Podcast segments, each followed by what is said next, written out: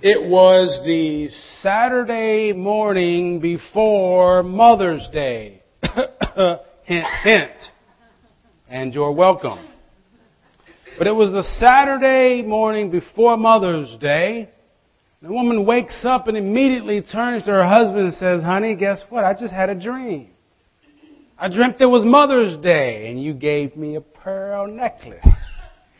What do you think that dream means, honey? And he kind of turned over and looked at us. Well, you'll know later on tonight. So he gets up and he goes out and he's gone most of the day and he comes back home that evening with his hand behind his back. And he comes up to his wife and he takes his hand out and there's a nice gift, all nicely gift wrapped and everything. She's gleaming, she's got the smile on her face and she takes that gift and she's all giddy inside but she's trying to be proper. She undoes the bow and then takes off the gift wrap and what do you think's there, friends? A book entitled How to Interpret Dreams.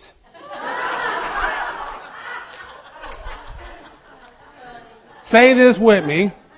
Some people don't get it. Now don't laugh too much at some of those people because the reality is none of us get it all the time, do we? Hmm? Some of us don't even know what it is we're trying to get. So don't be making fun of them because none of us get it all the time. If you got, if you ever get someone in your life that thinks he or she knows it all the time, you might want to be careful. But I know for sure I was a person who just didn't get it. When I first started doing this church stuff, people would tell me, John, we are God's sheep. God is our shepherd and we are part of his flock. And I didn't get that. And not only did I not get it, not only did I not understand it, I really didn't like it. Because now I don't I don't know a whole lot about animals and stuff, and most animals and I we have an agreement. You don't mess with me and I don't mess with you. So I don't know a whole lot, but I did know this about sheep. I was always told. One, sheep are dumb, and sheep just do what they're told. Hmm? I thought, okay. So if I'm going to be part of the church stuff, I got to be dumb and just do what I'm told? Insert your own marriage joke there if you want. But I didn't agree with that. I thought it was a slap in the face. So, but I did what I could. I said, okay, let me see what I can learn about sheep to try to make sense of this. Try to make sense of being God's sheep. And I mean, what can I share with you about what I learned about sheep? Nothing really. I mean, I looked at sheep and there's white sheep and they talk about the black sheep and there's some are a little bit big. But there's nothing really more to it. So I look and I look and not get it until finally I don't know if I learned it or someone told me or I realized the one thing so important about a sheep we have to know when God calls it his sheep is that a sheep is lost without its shepherd. Hmm? A sheep is nothing without its shepherd. Now, Jesus knew that when he was talking that day to the people talking about being a good shepherd. Now, and I want to paint a picture for you what's going on in the context what he said there. You have to go back a whole chapter in John. If you don't believe me, look it up in chapter 9. But there was a man who had been blind since birth. And one day, Jesus and his disciples see this man, and his disciples ask Jesus, Who sinned first, Jesus, this man or his parents, because he's blind? And Jesus is just like, Oh, these people. Guys, nobody. He's blind right now so that you can actually see something. And so Jesus goes up to this man and, you know, not hearing the stuff about swine, this, and he makes some mud and he spits in his hands and he pours, puts that mud all around the man's eyes and then tells the man to go clean himself, clean his face off. And when that man cleaned that mud off his face, you know what? You remember the story? He could see. Sound familiar? And you would think that when something like that happened to that man, everybody would be excited. But not everybody was. You know how people are. you know, God, God's done something for you. God's doing something great in your life, in life of your church, whatever. You go tell somebody and they're all like, well, my church, we, you know how people are. Hmm? So there was a group of people who were some of the religious authorities and they saw this guy and they knows, hold on, today is the Sabbath. And we don't do anything on the Sabbath. So they called the man to him. They had the man brought to them, excuse me. They said, Who did this to you? I, said, I don't know, but I'm sure glad he did it. you haven't really been blind since birth, right? And they go back and forth and they don't believe the man. So you remember what they do next? They call in his mom and dad. Here come his mom and dad. This your son? Oh, yeah. He hasn't really been blind since birth, has he? This is my son. Yes, he's been blind since birth. Yes, he's not blind anymore. No, I don't know who did it. But you know what? He's kind of old enough himself. Why don't you ask him? Can I go home, please? And so they send the parents out and they call the man back in again. They say, you need to tell us the truth. What is going, and they drill him. They're going back and forth until finally the man, I love it. The man says, look, you asking me all these questions. You want to be his disciple too? You know how folk are sometimes, right? You try to give them Jesus and they don't like that, do they? So finally they kick him out. Had enough of you. You can't talk to us like that. You gotta go. Kick him out and Jesus finds out that this man has been kicked out. Was really interesting. If you, if you remember some of the details of that story, all the while the Pharisees made people bring the man to them. But guess what Jesus did? Jesus went out and found the man. Now that'll preach all by itself, but I ain't got time to do that one, okay? But Jesus went out and found the man. Says, hey, you believe in the Son of Man? Man says, well, uh, yeah, but I don't really know who it is. Jesus says, ta-da, here I am, it's me. And it says the man worshiped John, excuse me, man worshiped Jesus right there. And you know how folk are. You think, you know, the man's sitting here worshiping, you know, he didn't get up early Sunday morning and get dressed to go worship and sing. He wasn't sitting in a comfortable pew. He was just right there in front of Jesus worship. You think they'd at least say, okay, the man's worshiping, let's leave him alone. But Jesus says something about some people being spiritually blind. They get all upset. Well, you calling us blind? And then Jesus goes and gives them this whole um, spill about sheep and shepherds. Jesus says, you know, the shepherd stands at the gate. And the shepherd is the one who lets all the sheep go out where they need to go. The shepherd knows each one of those sheep by name. And the sheep know the voice of their shepherd. And the sheep hear the voice of that shepherd. And when they're all out, the shepherd goes out in front of the sheep and he leads the sheep where the sheep need to be. And you know what everybody said to that? So, duh. Jesus knew that.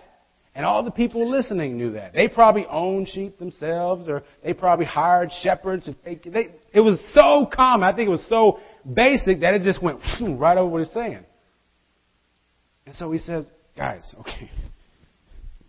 Okay, let's try to. I am the gate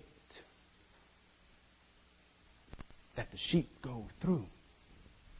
Other people have come before me. They are thieves. And those thieves only come to kill, steal, or destroy the sheep. But I come so that the sheep can have life and have life in abundance. Now before we get all excited talking about abundance, talking about new cars, bigger houses, new jobs, Repeat after me. The Lord, is my shepherd. I shall not want. Easy.